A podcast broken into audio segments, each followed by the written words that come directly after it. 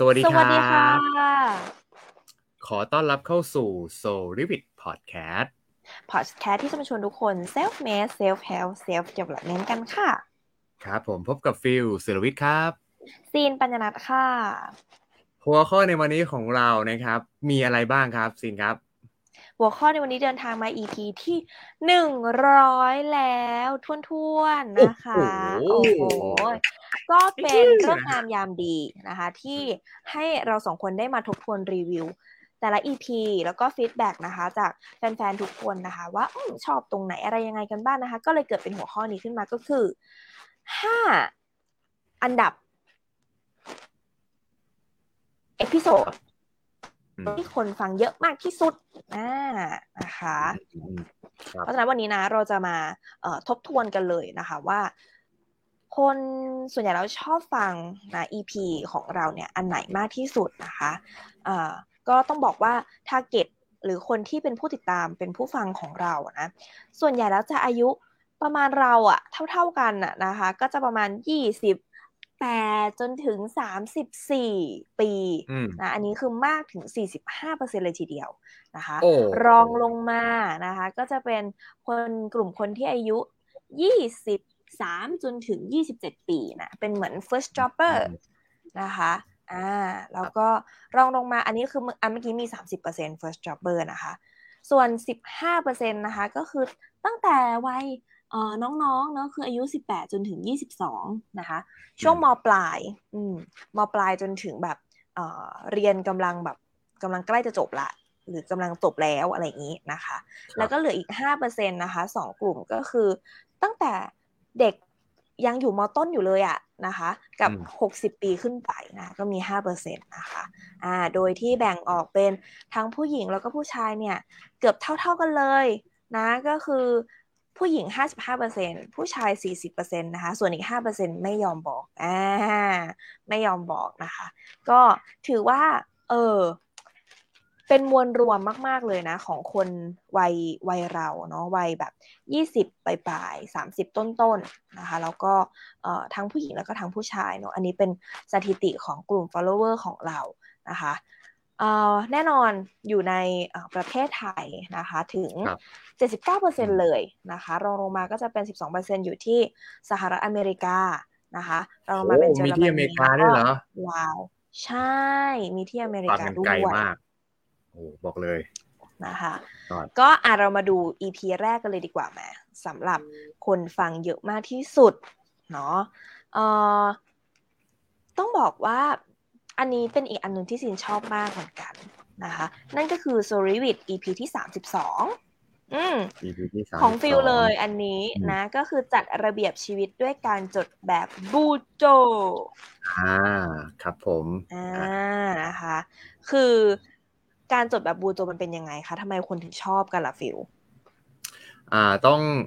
อธิบายนิดนึงครับว่าการจดแบบบูโจเนี่ยมันเป็นการที่เราสามารถใช้สมุดเปล่าๆนี่แหละให้มันมีประสิทธิภาพมากขึ้นมันคือการมีระบบละกันในการที่เราจะจัดการวิธีคิดของเราเองในการไม่ว่าจะเป็นการอะไรทำจุดเนาะเพื่อเป็นเช็คลิสต์ในการกากบาทในการnext ไปวันต่อไปหรืออะไรเงี้ยมันจะเป็นระบบใช้สมุดเปล่าๆของแต่ละคนอ่ะโดยที่ไม่ต้องไปเสียตังค์ซื้ออะไรแพงๆเนาะกับปากกา1แท่งเนาะสร้างระบบในการเรียนรู้ของตัวเองได้ถ้าใครยังนึกไม่ออกนะคะว่าบูโจคืออะไรเนาะอันเนี้ยมันคือ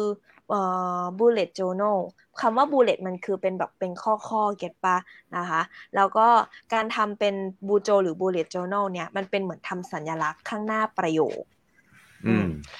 ข้างหน้าประโยคหรือข้างหน้า to do list หรือข้างหน้า noteคำเตือนอะไรของเราต่างๆที่เราอยากจะเขียนมันเอาไว้นะคะหลักๆของมันอันนี้มันก็คืออะไรบ้างนะเป็นสิ่งที่ต้องทำนะบันทึกการลืมหรือโน้ตนั่นแหละหรืออะไรที่มันกำลังจะเกิดขึ้นข้างหน้าในทำนองนี้นะคะแล้วมันก็จะมีสัญลักษณ์ของบูโจอีกว่าสัญลักษณ์แบบนี้ถ้าทำเอาไว้แสดงว่าอันนั้นยังทำไม่เสร็จหน้าที่อันนี้ทำเสร็จแล้วค่าทิ้งนะคะทำเป็นสัญลักษณ์แบบนี้คือเอาไว้ก่อน ย้ายไปไว้ที่อื่นนะคะหรืออันนี้แบบดอกจันเลยว่าจำเป็นมากๆส่วนอะไรที่เป็นไอเดียที่เพิ่งผุดคิดผุดมาได้ก็จะมีสัญลักษณ์สำหรับอันนี้เหมือนกันนะคะเพราะฉะนั้นการจดแบบบูโจหรือแบบ EP นี้ที่คนฟังเยอะมากๆก็น่าจะเหมาะนะน่าจะเหมาะกับคนที่1ชอบจดนะซีเนี่ยเป็นคนหนึ่งที่ชอบจดแต่ปัญหาของการจดก็คือจดเละเทะไม่เคยได้กลับมาอ่านสิ่งที่จดนะคะแต่ถ้าคุณเป็นคนหนึ่งที่ชอบจดและอยากจะแก้ไขปัญหาเรื่องนี้การนำบูโจไปใช้มันจะช่วยทำให้สมุดโน้ตของคุณมันเป็นระเบียบคุณสามารถกลับมาอ่านย้อนหลังได้อะไรยังไงก็ได้มันเกิดอะไรขึ้นถ้าสิ่งที่คุณเคยแบบพรั่งพรูพรรณนาลงไปโน้ตอะไรลงไปมันยังคงสะอาดเอี่ยมกลับไปอ่านได้อยู่ตลอดเวลาคุณจะไม่ทิ้งอะไรไว้เลยนะคุณจะไม่มีการลืมนะคะอันนี้ก็น่าจะเป็นสำหรับคนที่ชอบจดกับอีกคนนึงก็คือคนที่อยากจะจัดระเบียบชีวิตตัวเองถูกไหมใช่ครับถูกไหมคืออยากที่จะจัดระเบียบชีวิตตัวเองใช่ถึงก็ได้เพราะว่าคุณผู้ฟังบอกว่ายังไม่ได้ฟังเลยนะครับนะครับเผื่อใครหาไม่เจอนะต้องไปฟังย้อนหลังแล้วแชร์ให้เซิร์ชใน Apple ก็ได้เนาะหรือ Spotify ก็ได้นะครับเนาะก็ไปฟังกันได้ครับ EP ที่32นะครับใช่เลยจะพูดบูโจนะบอกเลยว่าใครไม่รู้จักเนี่ยอาจจะตกเทรนด์นะจริงๆเทรนด์นี้มาสักประมาณ2ปีแล้วนะเทรนด์บูโจใช่ไหมใช่ไหมนะครับยังไงก็ลองไปหาฟังกันดูนะครับใช่นะคะเป็น EP ที่32เนาะใน100 EP ผู้ชนะเลิศคือ EP นี้เลยนะจริงๆคือเราเรียงลำดับถูกป่ะเราเรียงลำดับ EP ที่สูงสุดไปก่อนเลยอะจริงคือไม่นับถอยหลังช่างมันแล้วเอาเปิดเลยท็อปก่อนเปิดเลยท็อปก่อนตายหรือว่าเราจะเริ่มอันดับ5ก่อนเอาเริ่มอันดับ5ก่อนมั้ยไม่ทันแล้วมั้งเราเปิดอันดับ1ก่อนแล้วนี่ไม่ทันแล้วโอเคโอเคงั้นไปอันดับ2นะคะอันดับ2ที่คนฟังรองลงมาอันนี้ก็จำได้ว่าเป็น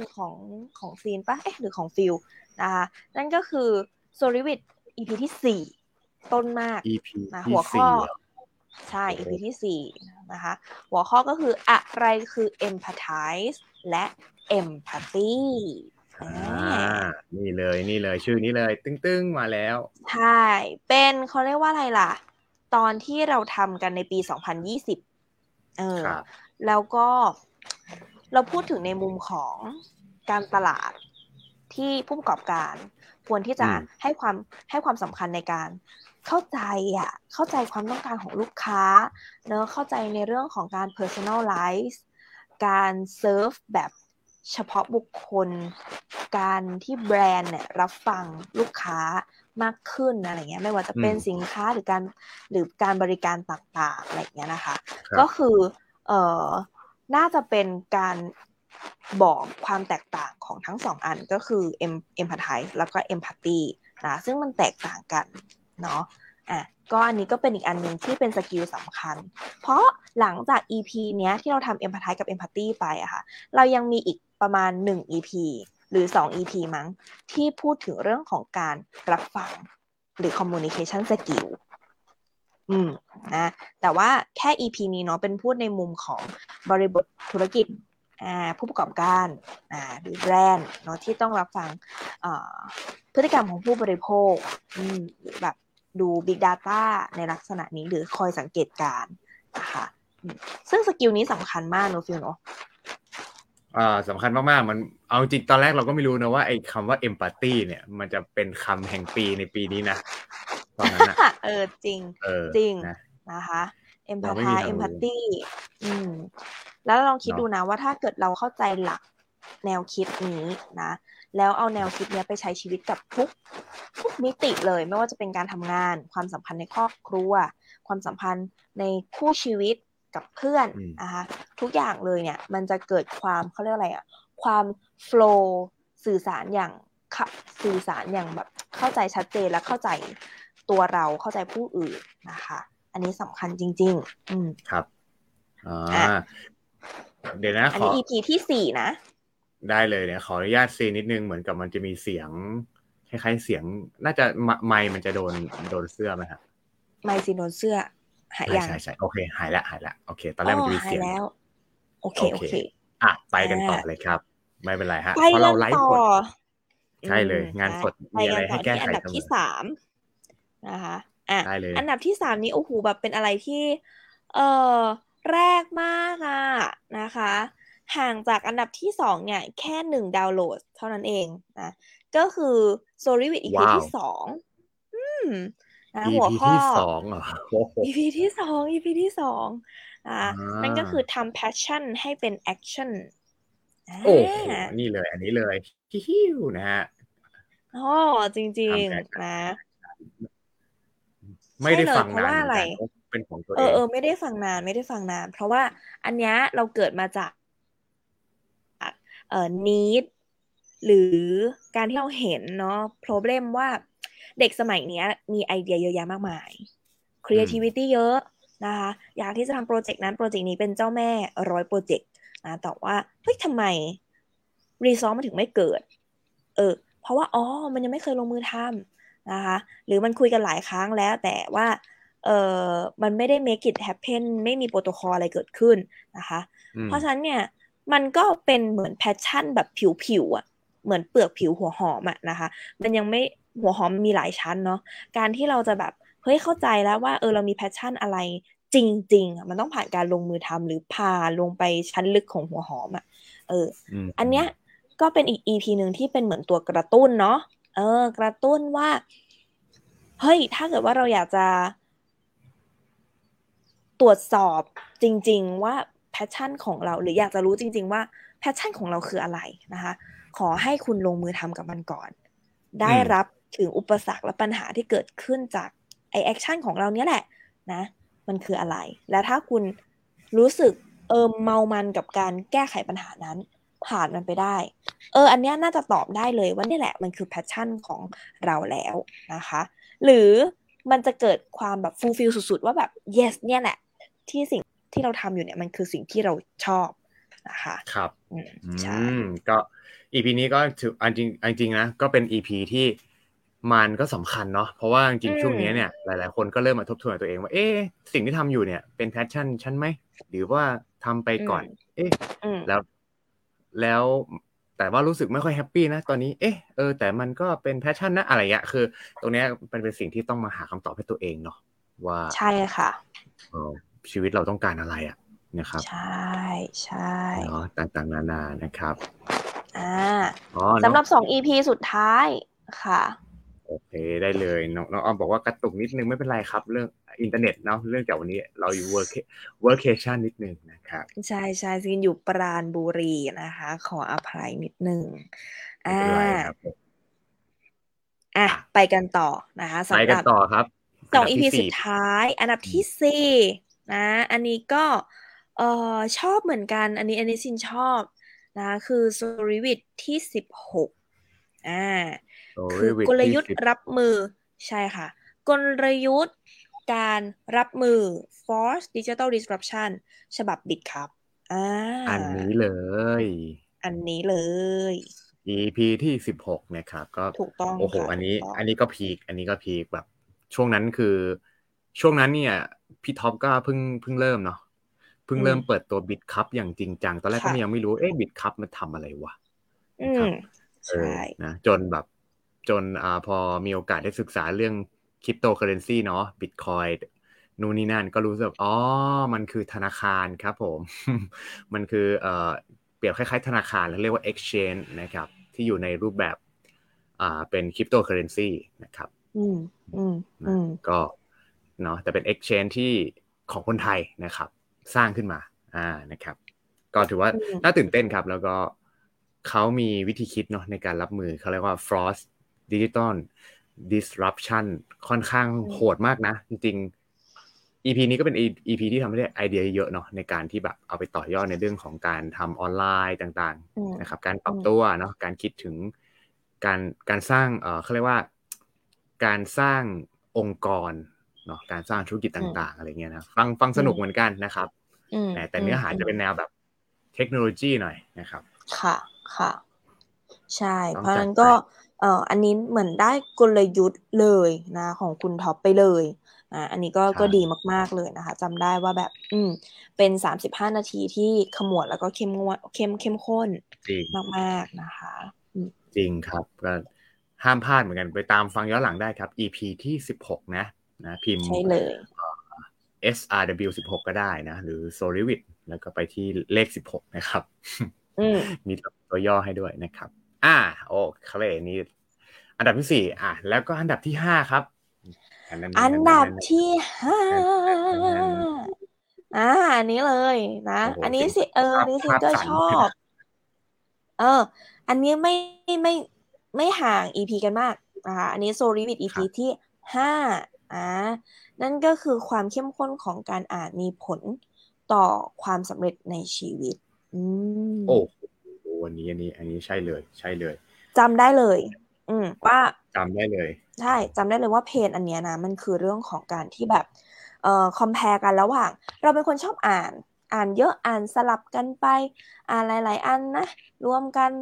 ไม่จบเล่มสักทีนะกับคนหนึ่งที่แบบเข้มข้นกับการอ่าน1เล่มจบไปอะไรอย่างเงี้ยนะมันมีผลหรือมันเกิดรีซอสที่ต่างกันนะคะหรือแบบการที่เราตั้งต้นอ่านหนังสือเล่มนี้ด้วยจุดประสงค์อะไรบางอย่างเช่นเฮ้ยที่เราเลือกหนังสือเล่มนี้เพราะว่าชีวิตจังหวะชีวิตของเราตอนนี้มันกำลังเจอเรื่องนี้เลย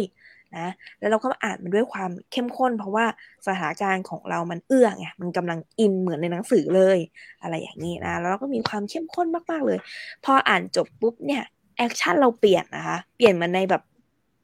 ไปตามหนังสือเลยหรือแบบอะไรอย่างเงี้ยเพราะนั้นก็คือการอ่านหนังสือจบแล้วให้มีแอคชั่นหรือการกระทำที่เป็นไปตามนั้นเนี่ยมันไม่ใช่ทุกคนที่เกิดขึ้นนะคะบางคนคืออ่านเล่มนี้ก็ไม่จบสักทีอ่านเล่มนั้นก็ไม่จบสักทีอ่านวนไปสลับไปเรื่อยๆนะคะมันก็จะจับแก่นหลักๆหรือบางทีมันไม่ได้เข้าถึง core value ของตัวหนังสือเล่มนั้นน่ะมันก็ต่างนะบางทีอ่านไปแล้วไม่เข้าหัวใช่ไหมอ่านแบบอ่านพันๆนะใช่ค่ะก็อันนี้ก็คือเป็น5 EP เนาะที่คนเราแบบฟังเยอะมากที่สุดเลยนะคะคะแนนแบบไม่ได้ต่างกันมากนะคะมีแค่อันดับ1ที่โดดมาเนาะห่างมาเยอะเลยนะคะก็คือการจดแบบบูโจนะคะก็เพราะฉะนั้นเราสามารถที่จะไปตามฟังตามย้อนหลังกันได้เนาะฟิลทบทวนอีกทีได้ไหมคะสำหรับ5 EP นี้ได้เลยครับก็นะครับ5 EP เนาะ5อันดับแรกเลยนะก็คืออันดับแรกครับที่เราควรจะไปฟังก่อนเลยคนผู้ฟังทุกคนควรจะไปฟังเนาะก็คือ EP ที่32ครับจัดระเบียบชีวิตด้วยการจดแบบบูโจนะครับก็สำหรับใครที่ชอบจดเนาะยุคนี้การจดสำคัญเนาะเพราะว่าเรามีหลายอย่างต้องจำนะครับก็ไปฟังกันได้เนาะอันดับที่2ครับนะครับ EP ที่4นะครับก็คือหัวข้อว่าอะไรคือ empathy และ empathy นะครับมันคืออะไรกันแน่นะทำไมมันต้องไทยต้องตี้ด้วยก็ไปลองไปฟังกันดูเนาะแล้วก็อันดับที่3ครับนะฮะ Solivit EP ที่2ครับห่างกันนิดเดียวเองนะครับนะในหัวข้อทำ passion ให้เป็น action นะครับแล้วก็อันดับที่4ครับนะครับ EP ที่16นะครับหัวข้อกลยุทธ์รับมือ force disruption นะครับ digital disruption นะฉบับ BitCup นะครับเนาะแล้วก็อันดับที่5ครับสุดท้ายเลยนะครับก็คือ EP ที่5ครับนะครับก็นะครับหัวข้อความเข้มข้นของการอ่านมีผลนะครับต่อความสำเร็จในชีวิตนะครับก็เป็น5อันดับครับที่คุณผู้ฟังทุกคนก็ลองไปฟังย้อนหลังกันนะสำหรับใครที่อาจจะมาเจอพวกเราใน EP ที่80อย่างเงี้ยนะบางทีอาจจะยังไม่เคยฟัง EP ก่อนๆนะครับเราก็จะจริงๆก็อยากจะให้ดูว่าจริงๆเนี่ยถ้าเราเข้าไปดูนะไม่ว่าจะเป็น Apple Podcast หรือ Spotify เนาะนะครับเนี่ยมันจะมีเยอะมากเลยนะให้เราได้เลือกฟังกันนะครับเห็นไหมนี่เปิดจาก Spotify นะค่ะโอ้เพียบเลยเนี่ยก็ไปหาฟังกันได้ครับเซิร์ชคำว่า Solivit นะครับนะ S O U L R I W I T นะครับใช่เลยค่ะก็ทุกคนสามารถเข้าไปติดตามแล้วก็ฟัง Solivit ของเราผ่านช่องทางไหนได้บ้างคะฟิลก็สามารถติดตามพวกเรานะครับผ่านในทุกช่องทางเลยไม่ว่าจะเป็นนะครับApple Podcast นะครับ Spotify นะครับAnchor นะครับ เนาะแล้วก็ทุกๆช่องทางที่ทุกคนฟังพอดแคสต์เลยนะครับ YouTube ด้วยเช่นกันครับใช่เลยค่ะทุกคนสามารถเข้าไปให้กำลังใจคอมเมนต์ติชมนะคะพวกเราได้ที่ Facebook Fanpage นะคะ Soulrivit ค่ะ SOULRIVIT ค่ะนะครับ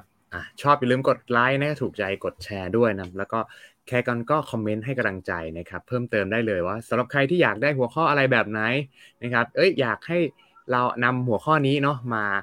พูดในเวอร์ชัน Soulrivit ก็บอกกันได้นะในคอมเมนต์ได้เลยเนาะแล้วก็ใครที่ฟังย้อนหลังเนาะก็อย่าลืมกดที่ description นะครับเนาะเพื่อเข้ามาดูไลฟ์สดของพวกเรานะที่หน้าเพจ Facebook ได้เช่นกันครับ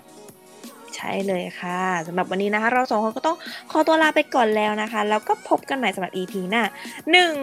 101นะคะสำหรับวันนี้เราสวัสดีค่ะครับสวัสดีครับ